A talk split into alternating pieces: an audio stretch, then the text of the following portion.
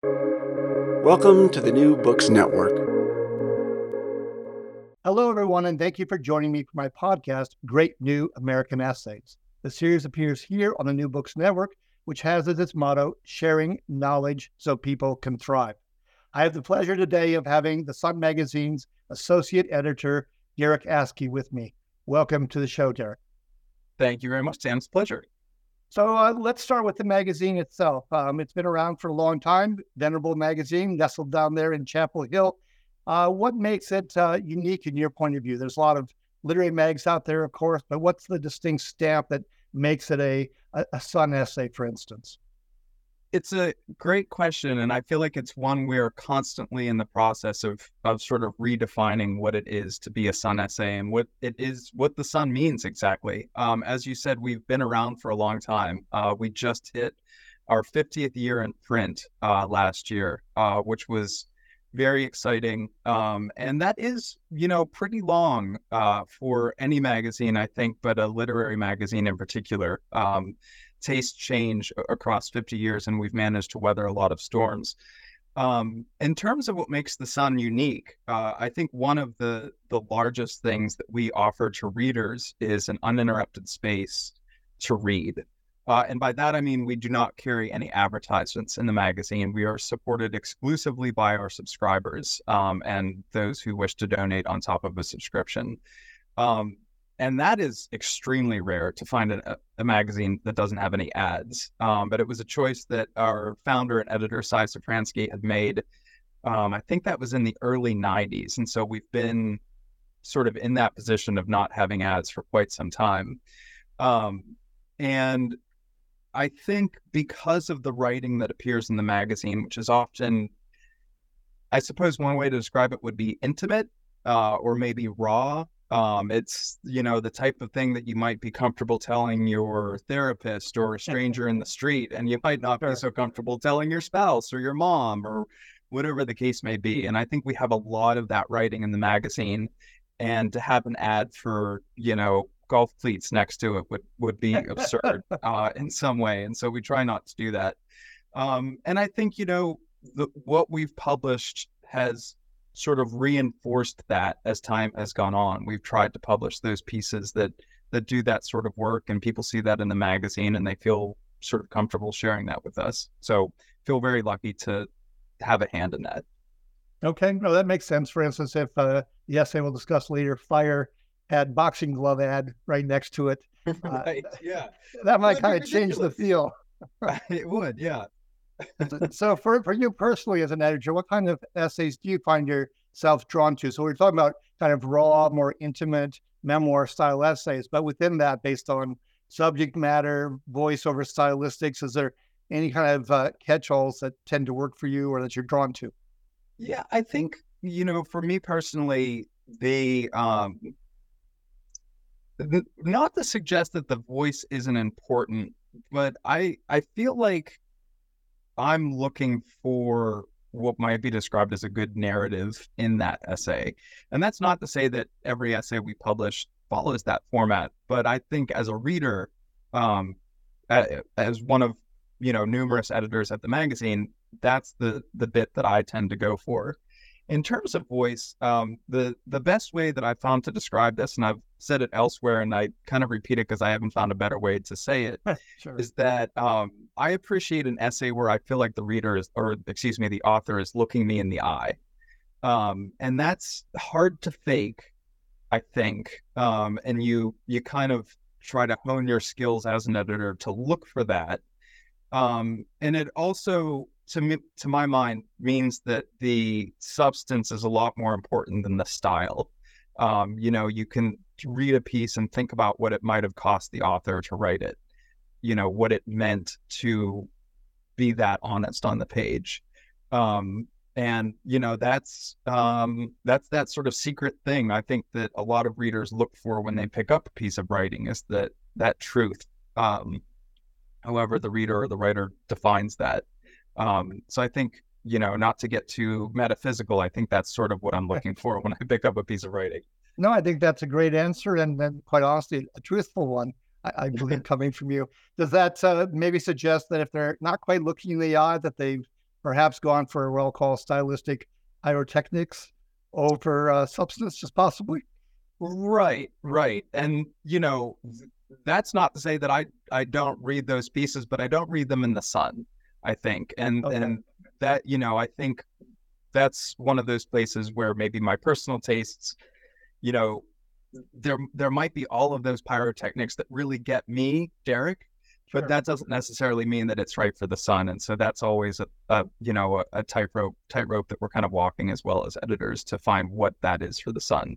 Um, yeah, fair, fair enough. So let's let's go to the essays itself. You were kind enough to send me three back issues. So we're talking mm-hmm. October through December. Uh, I'm going to just go in chronological order. You spoke of sure. narrative, so why not? And uh, going to October, we have Lawn Skeletons. That was one that uh, appealed to me by Tom McAllister. Um, appealed to me. What what about its appeal for you? You know, I think that that piece is an interesting one. Um, we we read pieces that we solicit from authors, and we also read pieces that authors just send to us. We refer to those as unsolicited submissions. We get roughly 2,500 of those a month. And if I recall correctly, Tom's piece was just one that was sent to us. And it was one that we almost all immediately were like, yeah, this is definitely a Sun piece. And I think one thing that it, it does really well is that it, it, it's it's insular in a way. You know, it's sort of like just him walking around his neighborhood, envisioning these lives of his neighbors, and that's a really really tricky thing to do in an, an essay. I think is to make that interesting, and he manages to do it. And I think he manages to do it for a variety of reasons, but one of them is that he gets a lot of himself on the page.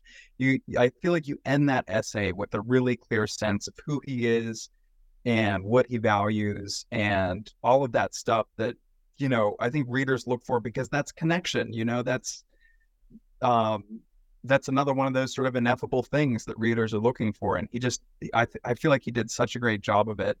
Um, and it, you know, it's it's in many ways a pretty dark essay, but it's also kind of funny. There's like moments of humor in it. Uh, and the other essay that you had mentioned to uh, the Ice Age, I think does that too, is a little bit of humor. It's not like chuck, chuck, chuck, you know, uh, elbow you in the in the ribs kind of humor, but it is funny.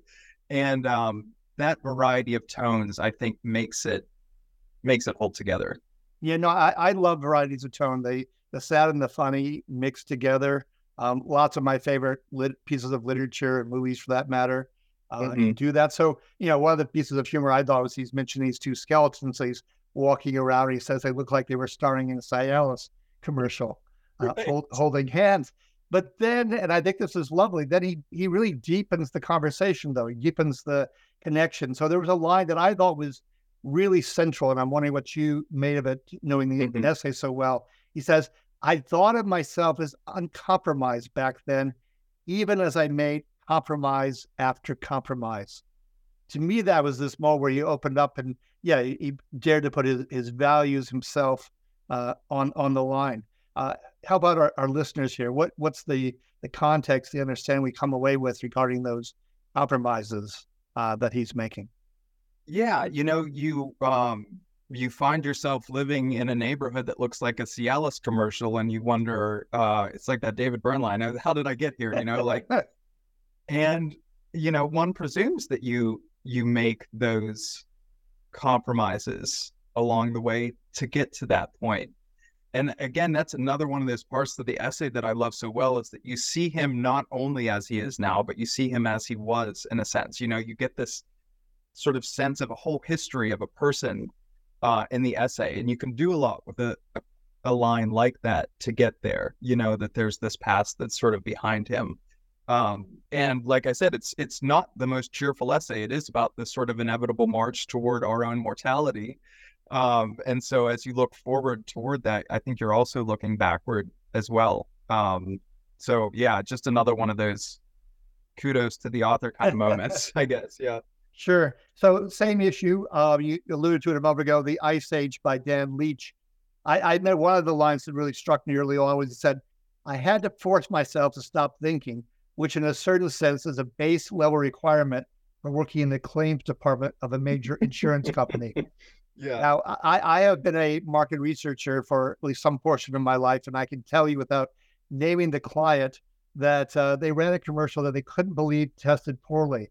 Uh, they were denying claims left and right following a hurricane, and they were merely mm. passing out teddy bears to the would-be claimants. And they wow. didn't understand why the commercial with the teddy bears uh, didn't resonate with folks. Wow. so I so I got to tell you, I, I love that line. But ultimately, this is also a, a, you know carries some weight as an essay. It's really about depression in the end. Uh, what would you mm-hmm. say are some understandings that you come away with that are are new, that are fresh, based on uh, what uh, you know Dan said in the piece? Yeah, I you know, uh, well before that, I had to say I also worked for an insurance company, uh, and so that line that line jumped out at me too. Uh, it was this little in for me in a piece that, um, in some ways, for me at least, described a foreign country. Um, I've never dealt with issues of depression, uh, and the essay I think provides a lot of insight for those of us who have not had that experience, uh, and I would presume a lot of empathy for readers who have had uh, struggles with depression. And it's interesting that, you know, there's so many lines that stick out for me. The one I think he's describing his sister, and she t- she talks about it as the weight. You know, like yeah, it's hard to write, but it's also hard to peel an orange. Um, and there's those, you, you know, again, those those small moments that you can say a lot with um, a line like that. And for me, at least, like that was one that jumped out at me big time. It's like this is a way to articulate a feeling in a moment, but the feeling lasts all the time, um, or maybe not all the time, but you know there are there are waves and how it feels to be at the crest or the trough of a wave. I don't know how you would describe it. Um, I love his ability to do that and to describe to me something with which I I am not personally familiar, um, but it makes it feel real to me. That's certainly one of those essays where, good golly, he's looking you in the eyes the whole time. Um, sure. And then the, detail of the orange is, is telling. I can, I would agree with you that I'm not someone who's generally uh, had to struggle with depression, but I remember being decidedly unhappy while I was doing a job search in my early 20s. And a friend calls me, and out of the blue, he said, "So, uh, what are you doing?" And I realized, oh my God, I'm I'm reading the obituary section of the Minneapolis Star Tribune because my comfort zone is reading, and if I keep reading all day, then I don't have to go do my job search. Sure. Yeah. So lo and behold, I was reading the obituary section, which believe me, it never occurred to me before, uh, but suddenly it was very appetizing. Uh, yeah, it's that moment of like uh, all of a sudden you see yourself with a little more clarity than you had before, right? Yeah, um, um, clarity you didn't always necessarily want. Right, but, exactly. But, yeah. but there, but there it is. But there it is. Yeah. So, so let's move to November, and uh, this might be my possibly favorite essay of the three, but uh, I, I liked everyone that we just discussed certainly as well. This is Daniel Donaghy's essay, Fire. Um, what's the fire? What are we talking about here? Yeah, uh, Daniel Donaghy. Um, he is um, someone who had uh, published a piece with us before. Um, and in this essay, he's really talking about his past and the way in which his present maybe does not reflect the act, you know, and give an accurate picture of what that past is. And his past is, you know, it was a it was a rough one. He's he talks about growing up in a rough neighborhood um, in Philadelphia. Um, he talks about the violence that was part of living in that neighborhood, um, violence that does not stop at his doorstep, but literally crashes through his window. Um, and that's a that's a tough thing to talk about. Um, and again, I feel like that's another one of those where you think about what does it cost the author to write this piece and to share it with us and to share it with our readers. Um, I, I do think this is probably a good example of what I had said that I look for personally, which is there's a great sense of narrative in the piece because he's talking about these events of his past, and there's like a lot of really great scenes. There's a lot of like good scene work that goes on in the essay and that was something that I um, glommed onto when we were talking about this essay as a group and deciding to take it. Um, it does that really well. Sure. Oh, well, and, you know, on the lighter side, I could have because it is a rough neighborhood in Philly. I could have uh, invoked the joke about uh, the, the, contest in which uh, first prize is a week in Philly and second prize is two weeks in Philly. um, but um, but but I'm also drawn to a, a, line that I remember from James Baldwin, a big uh, hero of mine. He said, you know the the uh, economic, the, the cost, not the economic, the cost of being poor. Uh, it's very Mm. expensive. So Yeah. here, here it goes way beyond the financial. There's a, a spiritual and emotional toll for what he's gone through. Um, maybe want to offer a few more words on that before we go to one last question. Yeah, I think um I think what's so what's so sort of affirming about the essay in a way is that he's here to tell it and that he comes through that that poverty and again I, I think it's it's much more than financial poverty as you're saying you know there's a lot of um, there's a lot of lack and a lot of want that he describes in his upbringing um, and to know that he's come through that, to know that he is this, you know, I don't want to say that he's a different person. I don't even know if he would describe himself as that. I think the essay grapples with sort of feeling like he's still that same person uh, and just not being seen that way. Um, But but not is- but not condoning the violence that he was subjected to, nor on a few occasions meted out to others. Yeah. Exactly. Yeah. And that's, you know, that's a, a thin line to walk. And, and, uh, so I, I don't know for an essay that's as dark as it is, it's also weirdly sort of hopeful. Um, and I think that's, you know, that also comes back to those mix of tones that we talked about. Um, that it's not just like, you know, walking through a dense cloud into a denser cloud. You know, there is there is something at the end of the essay. I feel like that that he gets to. Um, Yeah, yeah, no, there, there's a, a hunger in the essay, and that hunger is physical, it's emotional, and then it's spiritual, I think, in trying to transcend uh, and not fall back into, you know, what he's experienced. Right. Yeah. So I, one last thing, because you had mentioned Sy earlier, your founder, and uh, in his December issue, uh, it opens with an open letter where he admits that he may be in the, or is indeed in the early stages of dementia. And the, and the next piece in that issue is your interview of a woman who's uh, more than a bit of an expert on the subject. And uh, I read it through, and I know it's not an essay, but uh, it- Mhm. it's your voice. And there's a question you asked that I thought was so striking for me. I'm going to read it back. You know the question because you asked it, and then I'm curious what you what you heard uh, from the one you interviewed regarding that question. You say, "Those who are mad are often seen as insightful precisely because they're mad. We believe there's a relationship between genius and madness, but I don't think we extend that to people with dementia if they aren't themselves, quote unquote." Does the extent of the speaker determine the value of the insight? I love that question. Well, thank you. Yeah. Um, you know, that was um, a really important interview for me um, because, um, as I say in the introduction to it, I also or I should say, I had someone initially in my family affected by Alzheimer's, which was my grand, uh, my mom's mom. And to have that then happen to Sy, who is um, so important to me as well, um, was really tough. And you know, Sy has always, you know, we I talked about the magazine in general being this place where you know you can talk openly about things, and to that end, I wanted, you know, I, I hope that there would be a space to talk about this condition in a way that was honest and open, uh, and to ask those, you know, what I think are sort of more deeper philosophical questions. You know, it's the interview is not like a how-to guide for caregivers Yeah, of those with. Alzheimer's. It's Yeah. it, it's trying to look at that um, from maybe a larger um, stance in terms of how memory is important to all of us, not just those of us who are affected by memory loss. And the person I interviewed, Lynn Casteel Harper, had written this really incredible book called On Vanishing um, that sort of did all of that stuff that I was hoping the interview could do, which was to talk about it more broadly.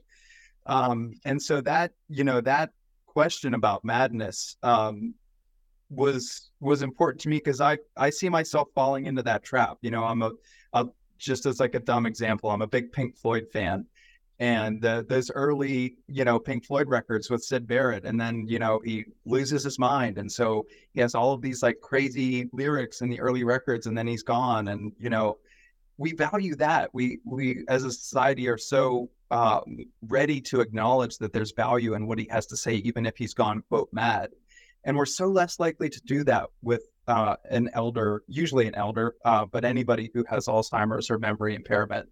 Um, and I, I, don't know, that just seems sort of gross to me. Um, and I, I wanted to talk about that with um, Lynn Casteel Harper. And, you know, she she talked her example of that was Vincent van Gogh. You know, he was also someone who was quote mad. Um, and yeah, I, I just I think it's a societal thing that we do almost subconsciously. And I guess I would ask us to re-examine that subconscious um, desire to see people that way.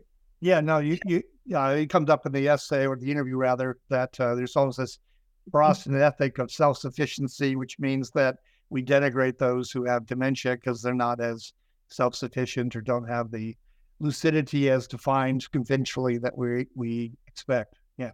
Right. Right. And to be honest, you know, I think in many ways we do that with elders in general. I think True. it's exaggerated when we do it um, with the elders who have memory loss. Um, but, uh, you know, I think we um, undervalue that at our peril. Yeah, I, I, I, so agree. Well, I need to draw this to a close, but I, I really enjoyed the conversation, Derek. And, and I'm looking you, you and I'm looking you in the eye when I say it. And uh, um, this has been a, an episode regarding the Sun magazine and my guest, Derek Askey, who is one of the uh, magazine's associate editors. Uh, thank you, everyone. Take care. Until next time. Thanks so much, Dan.